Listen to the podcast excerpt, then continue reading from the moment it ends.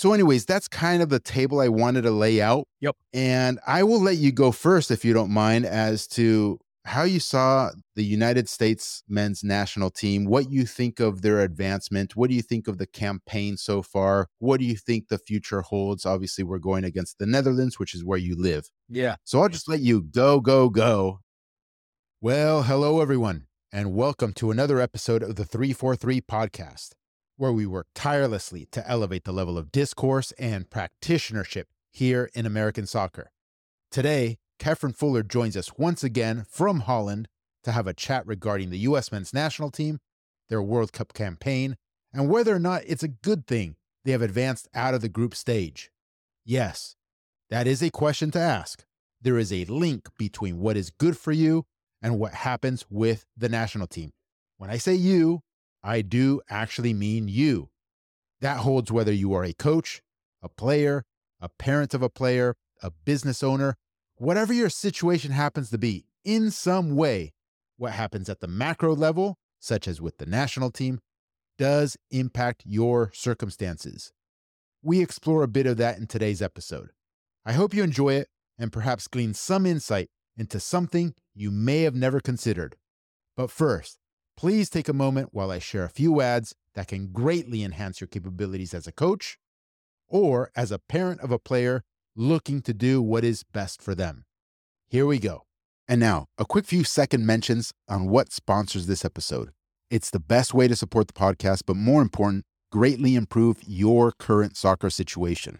First, if you're a coach, you've got to check out 343coaching.com. There are both free and premium programs for you there. The premium program in particular gives you full access to watch and listen to players, teams, and coaches in the real life training environment. Now, what I mean by that is that the film and audio are not staged or scripted, such as what you would get at a conference or a typical course or video online. No, no, no. You get to be a legit fly on the wall and steady Brian, who basically helped pioneer a seismic shift in American soccer on how to develop youth players at every level.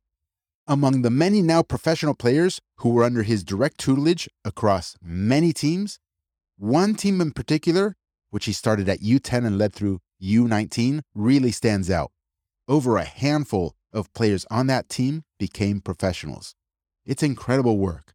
And the actual training of that team and those players is what you get to use to catapult your coaching. Okay, second, let's say you're not a coach but you're a parent of a youth player looking for how to best put them on a proper path. The solution for you guys is at 343masterclass.com. And third, if you'd consider going to a private school for academics, either here in the States or in Europe, that also has an integrated soccer program, you should check out acceleratorschool.com. Critically important, the solutions for coaches, for parents, and for players are offered from people who have actually done the work and have an unprecedented track record in the United States. All right, I hope you enjoy this episode. We're just scratching the surface here, folks, but it's an important starting point for us to further expand down the line.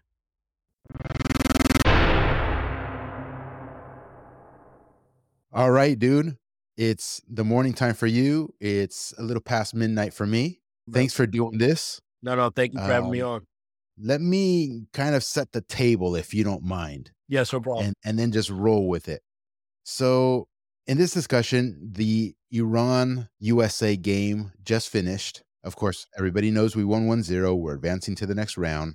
And I kind of wanted to set the table by saying you and I have known each other, known in quotes, right? Known each other since around 2009 when we or at least I first started engaging online back when blogs were you know, kind of a new thing. And we kind of engaged in the comment section of a variety of people that were writing about American soccer. And I think we kind of connected in the sense that we viewed the game in a very similar way. And that's probably because our backgrounds are similar in the sense that the culture that we grew up with isn't necessarily mainstream American soccer culture. And so ever since then, I feel, anyways, or I felt always that we have this good bond. And I'm giving this background because I kind of feel we're going to have some disagreements in our little chat now with respect to the US men's national team, and that's okay. Yeah. It's totally okay. I feel completely comfortable having disagreements with you and you with I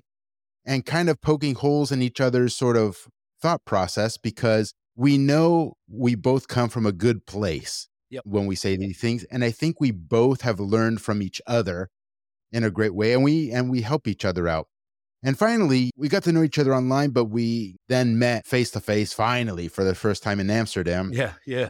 when one of our boys who's pretty well known here in american soccer circles alex mendez was purchased by ajax about three yeah three a little over three years ago at this point wow it's time flies Yeah, it flies, well. um, so, anyways, that's kind of the table I wanted to lay out. Yep. And I will let you go first, if you don't mind, as to how you saw the United States men's national team, what you think of their advancement, what do you think of the campaign so far, what do you think the future holds? Obviously, we're going against the Netherlands, which is where you live. Yeah. So I'll just let you go, go, go. And then if you don't mind me interrupting you once in a while, Yeah, then no I'll do that too.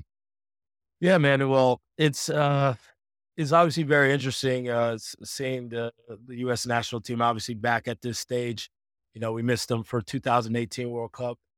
And I mean, you know, I look at it, the first thing that you notice is that um, a majority of the players, or at least the the the starting everyone in starting 11 is playing in Europe, right? So that's the first thing that I think jumps out. Um, you can see that may definitely compared to 2018. I think there's a way more assuredness and more confidence in who each player is. I get a sense of that from them that they they have a, a better understanding of who they are as an individual player, which I think feeds into some of their performances throughout this World Cup. Um, you know, there's there's so many things that kind of go through my mind because you know I I think we would definitely agree on the player profile that's normally picked or, or what's exalted is really one of the the the, the and obviously having the, the the philosophy behind uh, the football your player profile is one of the reasons why maybe we're not reaching our, our top potential, but considerably because of what what we've been through for the past uh, as a, ever since like even 2014 and you know 2016 the Copa America all those different uh, events this has obviously been a pleasant surprise that they actually got out of the group. Gary, I actually said they wouldn't make it out of the group. I thought that I Mm. thought Wales would do something, but after the first 30 minutes, I saw Wales was absolutely uh, a shambles, and I totally changed that. So getting out of the group um, is good, but probably should have been expected if you kind of looked at it. Iran and, and Wales, it- it's probably one of the weakest groups in the World Cup. Being honest, people really frame it's one of the weakest groups. But there's a there's a couple things, and maybe one of the things I think that helps the US, which me and my colleague were talking about this, is we actually are a tournament culture in the States. We're very tournament culture, meaning about the moment, compete, win at all costs. It doesn't matter. We, and that's one of the most dangerous things about the US is because, you know, it's that Rocky mentality. Get hit a hundred times, we still don't fall, and we just get that one, that one chance where we win and everybody's elated and happy. So it's hard to gauge where in Europe, you're not doing multiple tournaments like we are in the States. So theirs is about consistency, development, um, building towards something, right? And I think those two cultures, in the World Cup, it kind of helps us a little bit and coming against others because we, we just have this like, okay, no fear. You have nothing to lose. We're going for it, right? Where obviously you're from Argentina, Holland, there's almost like a trepidation, like, well, we've been building for this moment and it needs to happen, right? In the state, it's states, I don't think we've been building towards this moment. We just live off the moments. Um, I'll say this: I was talking to a youth player who came over recently. He was, in, he was, he was over here in Holland with us, and it, about the tournament culture. I said, "Hey, what was your what was your league um, what was your league record this season? Because he just finished up his league." I was like, "We were two, two, and two. and I was thinking, like, where were your other games? How many games did you play? If you only played like six league games, well, all the other games were actually tournaments. So if you Yeah. look at it, it's not. It, it's it's that is deep in our culture. So it's it, like I said, it's maybe beneficial in the World Cup, especially going against a, a traditional superpower like Holland, and obviously all the other teams are going to meet uh, if if we even get past Holland. But yeah, and I guess to answer your question about the future, it's great that players are coming over. Um, but going back to the other cultural side of Europe about building consistency and, and whatnot, there are four players, I think, in the squad, and someone could correct me maybe later. There's only four players in the squad who are playing in Europe who are guaranteed to start at their clubs. I think it's Antonee Robinson. Uh, it's obviously Tyler Adams and Brendan Aaronson. And I think it's Carter Vickers at Celtic, right? From my understanding, those are the only four guaranteed starters at their clubs in Europe. So when people say, oh, the future's bright, the future's bright, it's like we have to measure these things. Because we don't really measure it, we're, we're just so in the moment. I think we have a tendency to um too high. I think it's a little bit too high sometimes. But the fan in me, like you see me on Twitter, the fan in me is like disregarding all of that, and I'm I'm happy that we're we're succeeding. So I, I try to like live on the two sides. I'm like the, the, the skeptical part of me is like, man, we got so much, we're still so far behind. Because I think you want to you want to be regarded as the best. I think the U.S. always tries to regard itself as the best. It goes into something, it wants to be the best. It doesn't want to be the underdog role is going to work for so long. You know what I mean? And that's only going to that's only going to burn for so long. It's now time. Like, when do we actually become a nation where people stand up and say, you know, I'll say this, Gary. In the beginning of the World Cup, when Holland, uh, they were doing some analysis. So they had Marco Van Basten, had Frank Reich, uh, I think Frank Rijkaard, Ruud Gullit. They were all talking about U.S. So they, they were kind of doing previews of the group, and they go, they asked the question in Dutch, and I caught it saying, "So who who's in the U.S. team?" And they were all like, uh, uh "Yeah, there's there's Pulisic." You know, they, they didn't know. They didn't know. So actually, the guy, a lot of the guys, uh, I would say, a lot of the midfielders, uh, due to their energy, due to their pressing, and they generally keep the ball. I don't think they create, but they they generally keep the ball against the opponents we've faced. They've surprised some people. So now there's, and obviously, us playing Holland, there's going to be a lot more analysis. It's going to be on every night. I'll see. I got to ask my wife if she can translate. I want to see what they're saying about these players. But generally, no one has a clue about the U.S. squad, being honest. No, and that's something I think you and I have harped on in the past. We have one episode recorded when we talked about path to Europe for American players that I haven't published yet. Mm-hmm. And and the reasons are there's a lot a lot of sensitive things that I say there that I'm like, ooh, I, you know, I don't know, I don't I don't know. Yeah, yeah. I'm still I'm still a little bitch when it comes to that uh, because it's it's difficult balancing the business side of the equation with the public facing education side that we all like to do here. And, and, I know you feel that tension at times, I'm sure, in your business and businesses, as does everybody here. So, man, you really laid out a great picture of the US and you came up with a lot of great points.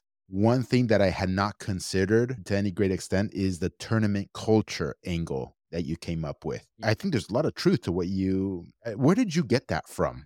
Did it just come to you one day in the shower, or how did you say, "Hey, you know what? Maybe there's this tournament culture that's impacting how it is that we do things here."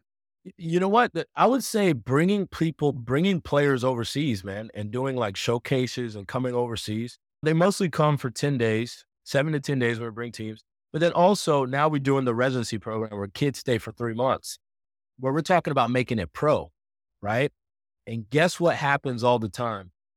The first three to four weeks, guys are on fire. The tempo of play, there's extra excitement. They know they have to do more. It's something on them. Then all of a sudden, you know, it gets a little cold out here. You start to play other groups. They're not adhering to the things that we're telling them, like, look, you're trying to be signed. You're trying to be noticed. You're trying to showcase yourself. You ha- it's a grind. You have to be, you know, you have to be focused on what you're eating, how you're sleeping, how you, you know, this isn't a moment thing. This is a consistency thing. This is about being a pro. You're essentially trying to get a job. So me, so me and my colleagues that have been helping me with the residency program, you know, I got James Myers and I have someone else named Roy Momo.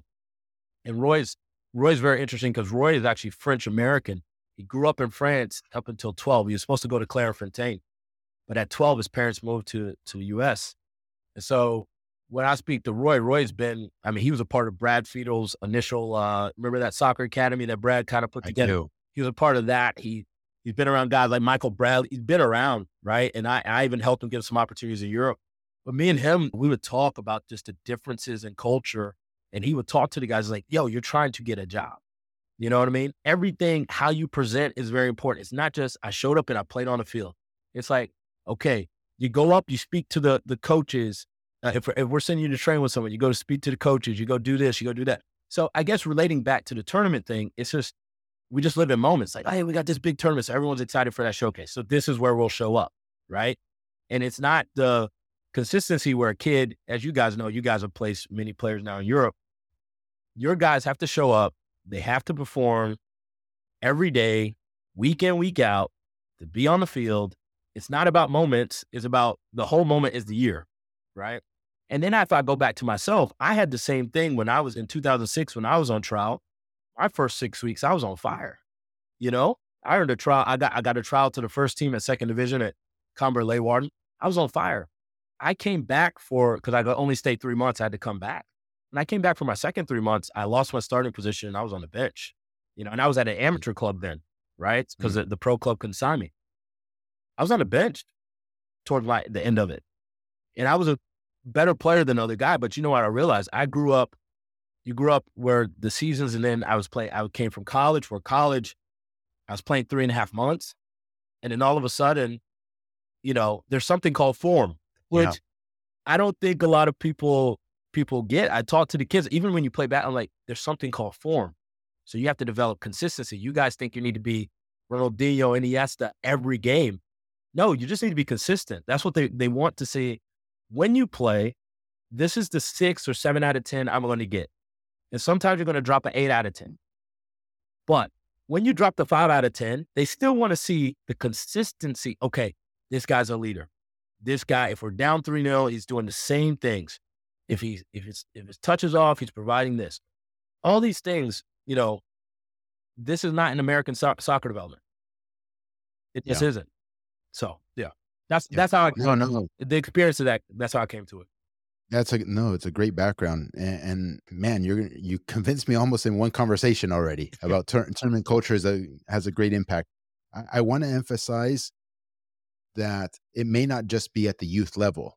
Yes, mm. the tournament culture, because at the pro level here in pro American sports, everything's kind of geared towards the playoffs, right? Just get into the dance, and then the real competition begins, yeah. right? And so they're they're not focused on a year long grind development process, consistent process. Yes, mm-hmm. it's kind of like you can, at least in soccer for sure, in MLS, you can cruise through the league season. You know, maybe even squeak in with a 500 record or mid table record to the playoffs, and then all of a sudden intensity levels go up. All of a sudden, everybody gets serious. All yep. of a sudden, the games matter. Mm-hmm. Um, and I'm sure it happens in the other sports as well. I mean, I was a big time basketball, NFL, and baseball fan mm-hmm. during my youth and teen years. Mm-hmm. Uh, I kind of drifted away from that later in my 20s when I got really serious about the soccer side of things. But I remember the same stuff, right? And, and especially now, you go to a baseball game, I go to a Dodger game or an Angel game nobody cares, bro. The, the players are just like going through the motions, and it's just one game out of God knows how many games in a season. It's business, and they're op- yeah, and they're operating at fifty percent efficiency or sixty percent efficiency. They're not in peak focus and peak form, as you mentioned. Yep. It's only when there's elimination games or elimination series, then all of a sudden everybody cares. Yep. The players care, the coaching staff cares, the organization cares. So there might be something serious to that. Yep. Kev. And you mentioned four guys that are consistent starters in Europe only out of the whole group. Let's let's not forget two of those are under an American coach, yep. a coach that happened to have them as players previously as well. Yes. Um, there's a there's a story behind that too, but I think uh, I don't want to derail us too far. Yeah, yeah. So it's almost like, dare I say, two consistent starters uh, that be Cameron Carter Vickers and Anthony Robinson. Yeah, yeah, I think I think that's it. Well, now Josh Sargent in, in Norwich. I think he's yeah, true. That's the, the other one. That's the other one. True, true, true, yeah. true. Yeah, and I haven't done the numbers or anything like that. I, I leave that to the the facts nerds, the yeah. Wikipedia warriors, right? Yeah, yeah, yeah. Um, I mentioned that we might disagree on something here. Okay. In opening, so I kind of want to bring that up right out of the way. You had mentioned that you're happy we're succeeding. Um, you're happy that we advanced out of the group. And I see your tweets and posts. They are very pro US men's national team, Mhm. which is interesting to me because you are an independent thinker. You are one of the critics that looks at American soccer as a whole and in specific if we're talking the national team and it's all not it's not rainbows and unicorns to you. You look at it, you're like, "Cool, these are the pros, but these are the whole host of cons." And you're not scared of mentioning them. You know, mm-hmm. whereas others, Kefren, I go back to how I opened this that we've known each other since 2009 when American soccer first, you know, there's a lot of these publications coming online, people writing, and people come and go. Yep. A whole bunch of people had blogs, a whole bunch of people had presences on social media, etc. They were little flashes in the pan and then they fizzled out and died and disappeared forever. Mhm. And you and I are still here standing. Yeah. Some others, they have a choice to make and they get caught up in the mainstream artery of American soccer and they start rolling with that crowd Mhm. and they start getting assimilated into their philosophy and their ideas. And it's almost all rainbows and unicorns to them. You know, you have to support the men's national team at all costs. You have to support the infrastructure that is MLS and, and everything that comes with that. But you chose another path. You left the country. You went to Holland. Uh, you're building a business. You're trying to to build something, Kefren. As as I, as is we over here as well, through our enterprises. So the way I view you is that you've continued to be an independent thinker Mhm. when it comes to American soccer. So when I see that you're happy that we advance and you're cheerleading the team, Mhm. I think I understand it totally. But from my vantage point, I'm, I'm kind of on the other side, if I'm being honest with you. And I know that's very risky to say. It's kind of like, Gary, like, wh- what do you mean? Like, you're not happy that the team advanced? And it's kind of like a mixed emotion for me. Mm. On the one hand, I love our country. It's, I think, created a great life for me. Mhm. Eh, there's a lot of opportunity that, and I never lived in another country, but I visited a lot of countries. So I don't know what it truly is like elsewhere. I don't know what it's truly like in Holland Mhm. or Germany or Portugal or Italy or Russia or Japan, you name it, okay, or, or Argentina, which I visited many, many times. All I know is the United States, mm-hmm. and I love the country. So I want it to succeed. Now, the issue that I run into, the tension is with the US men's national team advancing out of the group phase, it kind of rubber stamps and reaffirms the status quo here Yeah. so that everything will continue as it has been and without significant change. Mhm. And I've always been beating the drum again publicly since 2009 that we need massive reform, massive change. I won't go into those details. I think our audience kind of knows where I'm coming from and where I'm going. A- same with you. Mhm. And I am of the mind that only with failure do people learn lessons, and only with failure do things have a chance of change. For instance, we failed to qualify to the last World Cup. Yeah. A lot of MLS franchises failed to sign an entire generation of homegrown players right around the same time, you know, 2018, 2019.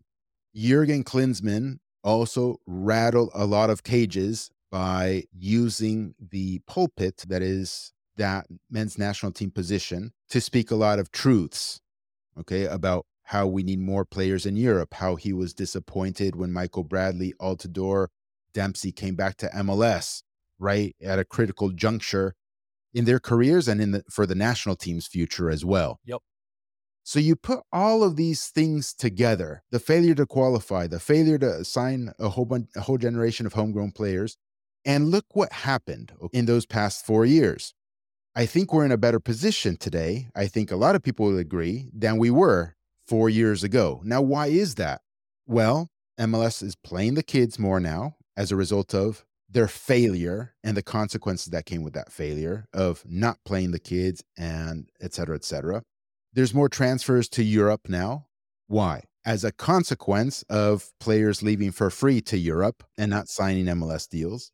There is now a technical side to US soccer in positions like Earnie Stewart's general manager role or, or whatever it is, or the technical director role. I, uh, I don't follow that very closely. And Brian McBride, you know, those two gentlemen having at least some decision making authority on the sporting side of things. Whereas beforehand, what was it? Sunil Gulati, like a soccer dad who never kicked a ball in his life, was running the show and hiring the coaches and kind Yeah. of dictating what's going to happen on the sporting side. Yeah, ridiculous. Well, we failed to qualify to the World Cup. Sunil Gulati, please exit stage right. We're going to get some technical people in here. Yep.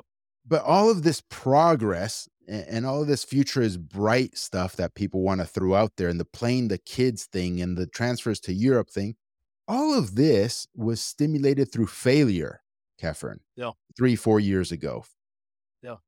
So you get my angle now yeah, I right I- is is if we had failed to get out of the group we're probably having another In, in, in conversation Like, and another conversation in american soccer again. But now we qualify out of the group and there really isn't going to be a, another conversation. Yeah, there's it's not going to like, be an oh. Yeah. it's like we're good. Keep going. Look this is a young group. Look what they have co- accomplished already irrespective if we even get trounced by holland. Look what the, this young group accomplished. 2026 here we come. Yeah. so that is where i think maybe our disagreement lies but i'd like to hear from you as to you know why you're happy and and, and hey it's all good you know i'm just curious Hey- if you ever thought about this other side No, Gary, thank you for bringing this up. If I could tell you, now being in Holland for so long, I am apathetic to all of U.S. soccer Mm. and apathetic to its issues Mm, because the people, most of the people are apathetic. You know, I like how you brought up that you're building, I'm building, we continue to build even against forces and going against, you know, there's barriers, there's barriers to entry, you know, it's difficult to do what we're doing. What I saw is, or what I see is um, at the ground level, meaning the supporters and what people want um, and what people identify them, it's not anywhere near close to actually make a dent. That, that's that's how I feel like really deep, really deep down, and it and it's kind of sad. I almost feel like, look, nothing's going to change there to what we're at, what we're at, what we want. So that's why uh, even on Twitter, I don't really say that much about U.S. soccer anymore. Oh, this has got to change. This has got to change. Not that I, I feel like a, a uh, you know, beating a, a dead drum or something, but it's it's just I see that you have to have people who you have to have a mass of people that want to create the change and go against the system and not accept it. And when you do not have that, I just feel like, okay, uh, I'm, I'm not saying I'm wasting my time, but I see, okay, I have to go from a different angle. So I like the angle of the new American businessmen who are going to get clubs in Europe.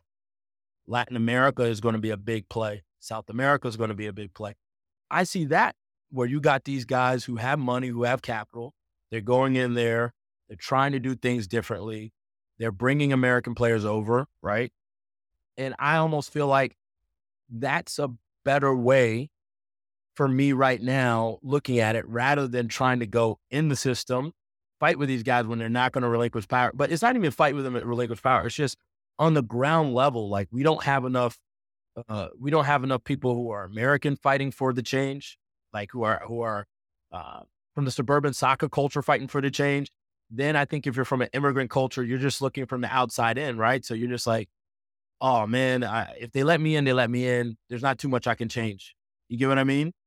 And so they're they're going to play the game, right? They're going to play the game because they're like, man, if you don't play the game, you're not going to be selected. You're not going to be seen. So the only thing that trumps all of that, in my opinion, is that if you go play overseas, you play in Europe and you're playing at the biggest club, can be you can be a horrible motherfucker, right? But if you're playing for Barcelona, they got to select you.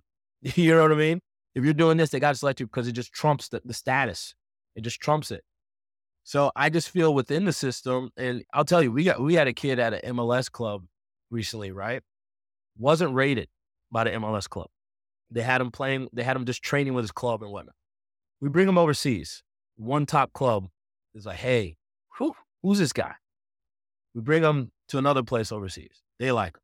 Then there's a top club. I, I can't say where it is, but there's a top, top club. This kid's like a 2007 top club in the world.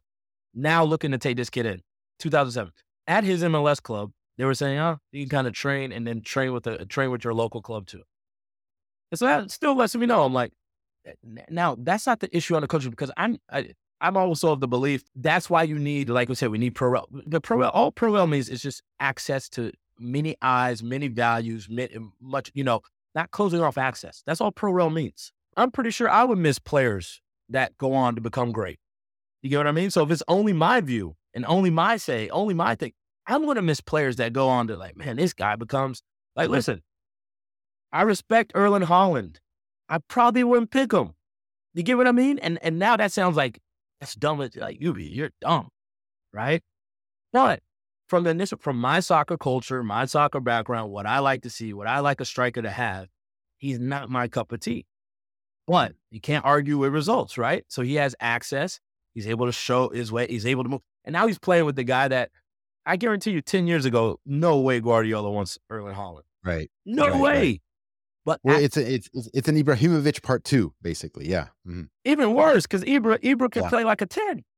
Yeah, yeah, that's true. Ibra, Ibra can drop in yeah. he could play. this yeah. guy, you know what I mean by play, right? Erling Haaland wouldn't be in your five-a-side team playing football. Of course, of course. You know, I get it. Like, you get what I mean? So, but he has access, he's had opportunity, so he's able to shut people up and do all that. It's not that my word or your word is right and this guy's word. It's just when we have access, we are able to challenge each other's thinking, challenge each other's this or that. And then that helps frame certain stuff. So, like when I'm over here, I'm talking to the Dutch coaches about this and this. And if I go meet Portuguese coaches, I'm talking about this and this. And I'm like, okay, well, how you doing development like this? And why aren't you doing like this? And and so a lot of the stuff in the States is just not at that level. We just yeah. don't have we don't we're not even having access talks. We're just like, oh, did this this MLS, MLS team let me in and, and I did this. and I'm asking them like, all right, have they talked to you about contracts? What they, what's their plan for you? What what's what's this for you? Like you have you have no market. Remember, you're you're stuck in that market. So if these yeah. guys don't value you, long story short, I'm very apathetic to the issues. So now I'm like, just let me be a fan. Got you. That that's the issue. It's like I can't I, I can't even talk about it anymore. I just leave it. Got you. No, I, I get it, man. I get it. Many a times I felt that way too. Mm. And tell me if this is a fair characterization uh, of what you just said. It's almost like you've been beat down for so many years. Yeah. That you come to the philosophy that it's more a waste of your time or a, a bad allocation of your energies to focus on that battle in a direct, right? And I'm putting air quotes here in a direct sense publicly, like on social media with social media commentary, yeah, uh, which what everybody does nowadays. Yeah, I, I agree. I, I, so then, from my vantage point, what I hear is like the system won, right? And th- that's how they get us. Um, I would, I, I agree so, and slightly change because I, because I moved out and I'm still dealing with the U.S. population because the players I, I deal with are, are coming from the U.S. Mm-hmm. It's a little bit of yes and no. They won. They won to me. Eh, well, I just see a lack of progress staying in the states doing what I was doing. Yeah. Yeah. You, get what no, I mean? For sure. No, no, there's no question. I had players. I had players. You know, as a coach, when you hear players and people say, "Oh, you're the best coach we ever had," in this, I'm like, I don't want to hear that. That's like that's like that's like being with a girl and she's like, "Oh, you know, you were the best boyfriend, but I decided no, no, no, no. I don't want to. You know, you don't want to hear those type of things because uh, I there's a direct goal. Like like you all when you guys you guys inspire me so much because when I saw you know and that's why I like really followed what you guys are doing because like wow someone who's coming from obviously a different background but in American soccer is actually saying the things that we talk about. It has the same spirit, energy, mindset, direction, goal, right? So that drives everything in what you're doing. I can feel that spirit from the writing. I can feel it, the energy. I can feel it. Then when you're back there, you don't meet people who have that same spirit, feeling, energy, direction. And you need that to create change, in my opinion. You need a Yeah, whole, no, you do. you need yeah. a whole bunch of people like band, banded together, not just in single entities. It has to be like a, a total wave where we're like, we're not accepting this anymore. This is unacceptable. But I think, you know, yeah, we have 2026, but we can we can not go to 2030, not go to 2034, not go to 2038. And would it be that important to people? And what I mean is, it's like, you know what happens in Argentina? Like Messi is like, yo, like I may not be able to step foot if we don't make it out of this group back in Argentina and be like normal. Neymar, they're like, yo, you Brazil, they're treating them like shit. You know what I mean? And it's like that mass, that type of passion, which sometimes obviously goes into the negative realm, but if you win, goes into the the most euphoric realm, right? That type of passion and identity and religion about the game, um, we don't let those groups in. Pretty much, it's just all business, and then it's it's just not at that mass. You know, I don't I don't see us crying if the U.S. loses to Holland. I just don't. It's not that energy. We want to win. We'll, we'll be maybe a little bit sad, some people, but you know, it's not that. eh, eh. The U.S. is hard, man. The U.S. is hard. I just think even society wise, U.S. is like there's a lack of connection and feeling there. Yeah. Yeah. That's what. But yeah, I think but I think you would agree that our failure to qualify last cycle did force change here. It's not full on restructure to an open ecosystem Mhm. with opportunity and freedom and all that stuff that comes along with an open ecosystem, i.e. pro rel. Yep. It didn't get it didn't do that, but it did do something, right? In a positive direction. I think anyways. Yeah, I, I think it did too, but I, I think it, I think this is what we're gonna get. I think this is the level that you're gonna get, man. You know, I th- it, like we said with the tournament culture and all this stuff. All these guys are now coming over to Europe, right? Who's telling them that you're a failure if you leave? Who's putting the pressure like you were, you know, like they do in the Yeah, U.S. nobody. Yeah, you're a Yeah, bust. nobody. No, these these yeah, these yeah, these guys could just like come back home or whatever, and, and Yeah, but they'll come back home. Come back home not even with their head you know, or tail between their legs or their head tucked Yeah, down. people make them feel come- good. People, Yeah, you know, welcome home. Great, you're gonna go play for fucking I don't know Austin FC or something like that. This is awesome. Yeah, com- like, com- compare when Beckham left Europe and he went to um, LA Galaxy. Fabio Capello Yeah. said, "You're not playing for national team. You're out of here, bro. When you- yeah, you, bro. And well, you well, never play beef. again." Yeah, that's the well, that's the beef that people here had with Klinsmann, Yeah. right? Is when those three guys, Altidore, Dempsey, Bradley, came back from Europe with them still being of the age where they should be competing in Europe. No, absolutely no problem whatsoever. They came back to cash. Well, I'm not going to presume they came back to cash in, okay? But for whatever reason, Klinsmann spoke the truth, just like how you said Capello spoke about uh, Beckham. And look what they did to Klinsmann. Instead of being like, yeah, Klinsmann's right. Like, what are our guys doing coming back here? It was the opposite. Yeah, but it it they're all protect. So it's so like I said. I mean, but again, how do you how do you topple a regime? Right, it comes from the bottom. When people at the bottom are fed up, they won't support it. They won't do this.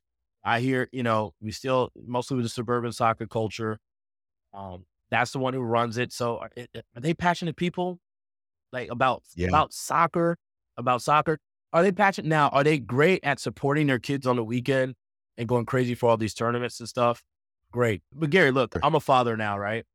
Um, obviously I've been a father for, father for a while, but my son's eight years old. You know, he's playing here in Holland, and it's it's interesting to see just a different soccer culture at his games now. Ajax and AZ have been there scouting, doing that. So you already see what starts to happen. It's way quieter at the games. It's not just about the moment. Did we win this tournament? Did we do this?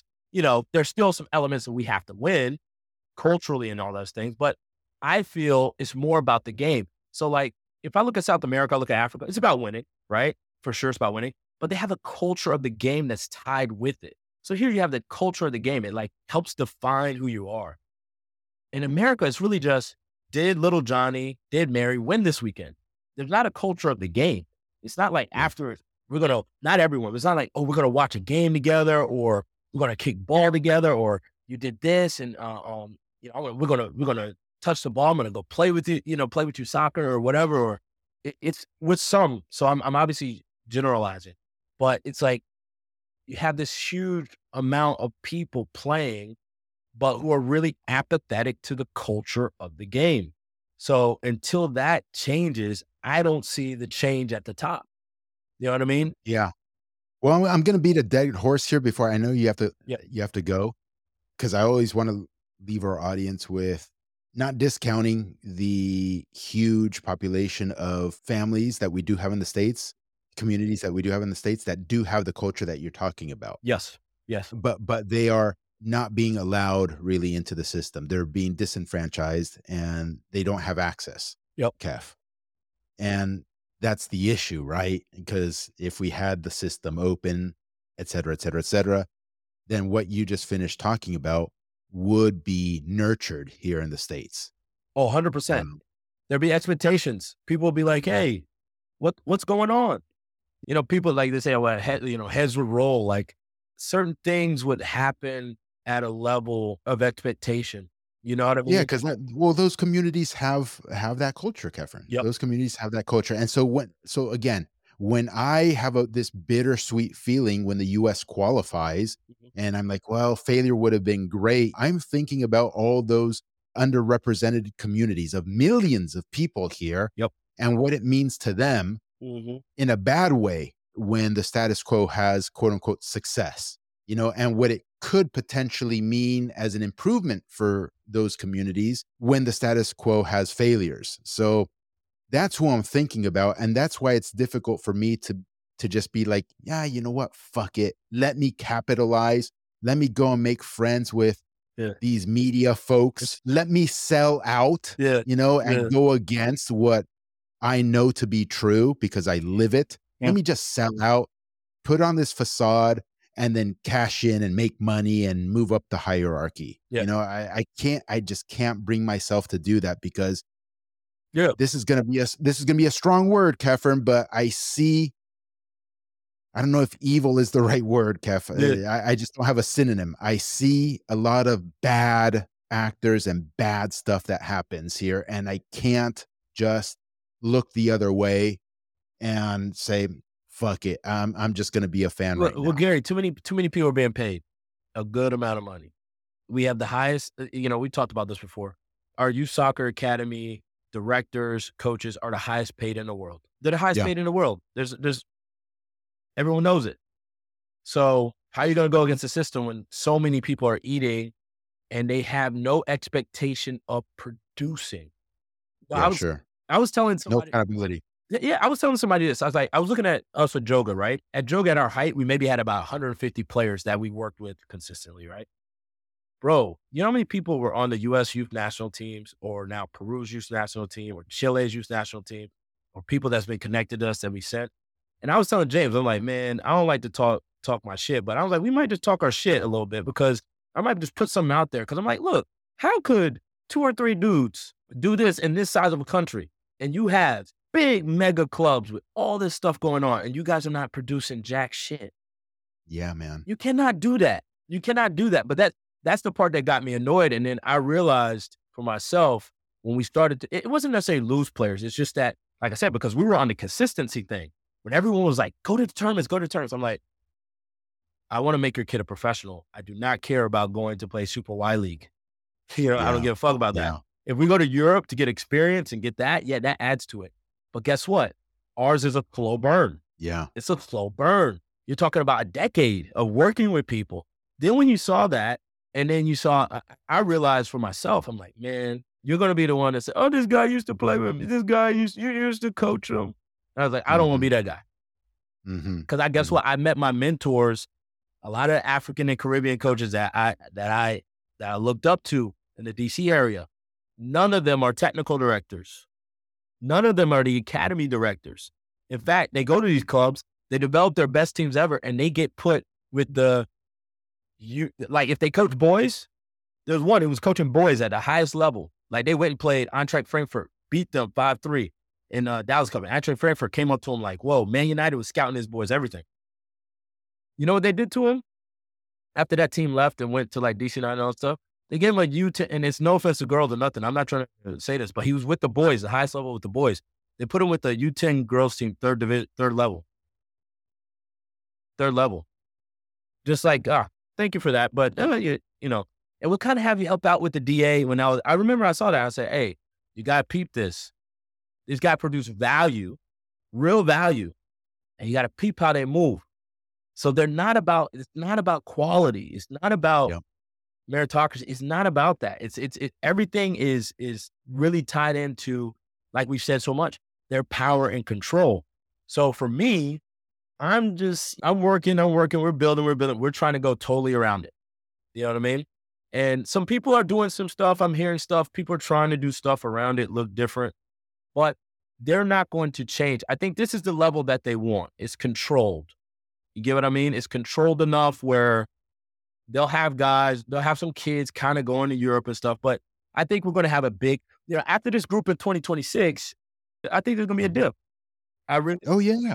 Oh yeah. There's no question, dude. They, the, the whole, because hundred percent because the youth that are going over to Europe need to be told this. Everyone and and whoever listens, everyone who's going over to fucking Europe or going overseas, you are a failure if you do not make a consistent career there. You have failed over there. That means you didn't have something to make it and substantiate yourself. That is the pressure that you need to go, the mindset that you need to go over there with it is not a success if you come back and then you and get like some one hundred and fifty thousand dollar contract from MLS that's waiting for you, but you didn't make it. listen, but listen, if that pressure would hit you, and you know, but you know, it's so crazy in American culture we revere Kobe, right? That Mamba mentality, yeah. right? Mm, mm. It's like but what me and you say, everyone's like we're hating. Right. No, it's it's fucking nuts. But bro. if Kobe came, you know, you know, rest in peace. But if, if someone like Kobe that they revered said, "You're a fucking failure if you if you don't make it. If you don't do this, if you don't do that, if you don't make a career and, and, and you know, you, you, you didn't make it, just, just, just putting it in two pots. Did you make it or did you not? Not this gray area. I kind of did it. Uh, no. Did you do that? And accept that. You know, what? accept that. And it's, and it's okay to be a failure. I'm a failure. I, I understand. I, that's why I tell the kids at the residency, I'm a failure, dude. I, I was over here so close. I didn't even know what I was doing. And that's, those are the words that hope really just, you know, anybody who's coming over here, I'm like, bro, you, you, like you said, two are playing for a coach that they know. They're, they're in the best situation that you could ever be in as an American player. Those two are, uh, Aaronson and Adams. Adams, I respect. They're, they're earning respect. They're doing stuff. They're doing, they're doing stuff. But they're in a situation where I think there's also U.S. ownership, U.S. code. There's a little bit of leeway, all this stuff where, you know, you see what happens at Chelsea. You see what happens at Barcelona. I mean, you see what happens at these clubs. Things go south, heads are rolling. You know what I mean? You are there's no job security. You're just like, you better be ready, you know, for your chance. You could be on the bench. Guy doesn't like you. It, it, you know, whatever it may be. You got to fight for your chance. It's like all these things. And so I'm not sure if the American player is ready for that. So this World Cup could hurt because it's like, oh yeah, yeah, we do well in World Cup, or we go to Europe and we kind of do well. But it's the same with the U.S. youth national teams. They can come over to Europe now and get some results. Fine. But when you're picked, then you move over here. Like Gio has talked about, like I've seen Gio, Gio Reyna talk. He's like, I'm in an apartment pretty much by myself. And I have some, I have some video games, but you're during the day, your, your, your teammates are with their kids, with their family. You do three, four hours, and then the rest of the day, you're like, what do I do? So I'm not sure if everybody really wants that life. And you're in Germany where the weather sucks. So it's it's gray, it's dark, and it's like, you know, so it's like, what's the motivation? And then you read what Anthony said from Brazil. He's like, I was raised in hell. There was no other option. Yeah. I gotta yeah. make it out. Yeah. No question, so, dude. The mentality piece cannot be underestimated. Yeah. Hey, I know you have to run, yeah, but give run. us a, give give us a little something about prediction. Prediction against the Netherlands. Woo! Okay, can, Okay, I'm gonna do two sides of the prediction. Mm. All right, I'm gonna do I'm gonna do the one you hate, the fan side. That's just All right. that is irrational. You know what I mean? sure. just being For a sure. U.S. homer boy, and then I'll, I'll give you the one that I actually think. All right, the the U.S. irrational fan side says uh, we might get them in penalties. Wow. All right. Okay. One one. We might get them in penalties because of how um, there's not particularly a lot of love for this Dutch team here. You, you know, I've I've even said stuff online. Uh, and there's something off. There's just something off with this this Dutch team. They're grinding stuff out. They're winning, but Ecuador was really poor, man. I mean, Ecuador's a top, you know, very, very, very young and emerging team. If we want to talk about merging, just showing up to this World Cup and just doing what they're doing and and having the players they have. But but then there's a side of me that thinks um, the U.S. has is uh, those midfielders have ran a lot this these past three games, man. And we don't have we can't control the tempo of games, especially yesterday's game. I was so annoyed. I'm like, the way to beat them was actually just to control the tempo, not throw more defenders on. I was like, if you control the tempo, you score two or three more goals because they were they were just flying up and you would have had them. But anyway, that's just me. But um I think Holland 2-0, the coach side of me, and I think the last 20 minutes will suffer. Because if you didn't have to sub on the players who are not of, of quality, they start running around. Holland still has players that'll carve you apart. Um, you know, Frankie and those guys can have a field day when they get time. So that's the coach side of me. But, but it, will be the last 20 minutes where they'll they'll do something because it's not a special Dutch side. Who's going to have the ball? Majority of the game? Yeah. Uh, Holland. Got you. Okay. They'll have possession because the U.S. has done pretty well on the possession side of things. Yes, granted. Who is Wales and who is Iran? So that was always going to be the case. Yeah. But even against England, and forgive me, English friends, I'm like, who the fuck is England too? even even even though they think, oh, what are you talking about? We have Rashford, yeah. we have Sterling, we have Harry Kane, we like we have amazing players, and I'm like, bro. hey, but, hey, but listen, just to cover my ass, I'm gonna put some money on England to make it far, and in case they do, and I have the haters coming at me for my comments, at least I made a little bit of. Hey, there quid. you go. There you go. Um, yeah, I think I, I think Holland will have most of the ball. I would say 55 to 45. It, will be close. Like I said, I think we'll come with the energy of that tournament thing, but now we're getting, you know, you're into the fourth game. You're already talking about injuries to McKennie and, and Pulisic. Um, you got to be able to hold the ball and have sustained possession, right? It's not just winning the ball off the other team. I think we'll win the ball off of them high sometimes, right? Yeah. Um, one of the coaches I talked to, former IS coach, was already telling me he's scared about Blind versus Weah. So that's where our advantage is because they, they keep playing Blind, but they are playing three in the back, right? Holland's playing three in the back. So even if you get pie Blind, here comes Van Dijk, Timber, right. and uh, whoever I can't remember who's playing. So it's not like it's it's it's the runs that Wales been making against uh, you know two center backs and, and finding the through balls. That's not going to be on. So it's like yeah. how do they how do we create? That's the problem I don't see. I don't see how we create against a three three man back line. Uh, with the, I mean, they couldn't even do it with the the totally. We could only do it on a counter situation where Weah making a run and the pass being played through. That's not going to happen against Holland. They're, they'll definitely be prepared for that. But I think 2 0 to the Netherlands in the end. But don't Very tell my good. wife because I, the Arsenal fan is trying to go crazy. my Dutch wife, I'm trying to, we're betting on this game, me and her. We said, we, we said Thierry, I told Thierry, whoever wins this game, that's the national team you got to play for. I love it, Kev. Listen, thanks for joining us. Thank you, bro. Where can people find you online, real quick? Yeah, you can uh you can find me at Kephern Fuller, K E P H E R N, and then last name Fuller. And then uh, anything, if you put Joga, Joga Amsterdam, or, or the Joga Project, you'll also find us on on different uh, social mediums. Brilliant. I'll put it on the show notes. All right, dude. All right. Let's stay in touch per usual. And it's a pleasure, hey, as always. Hey, thank you, Gary. Appreciate you. Well, that's it for today, guys. Thank you for listening. A reminder for coaches you can get both the free and premium coaching programs at 343coaching.com. Don't let anyone tell you your teams can't win by playing dominant, possession based football, while also developing individual players to the highest levels. Nonsense. We've proved it at every single level, and so have hundreds of serious member coaches across the country. Now that we've moved on to the pro level, we're delivering everything we've learned in the program. Don't wait and continue delaying getting on a proven path. And parents, 343masterclass.com is where you want to go to get a working compass for navigating the American soccer landscape with your player. It's pretty bad out there, but let our experience guide you. And if you're interested in a solution that blends both academics and soccer, there's even the opportunity to do this in Europe as well. To learn more, visit acceleratorschool.com. Until next time, cheers everyone and keep building.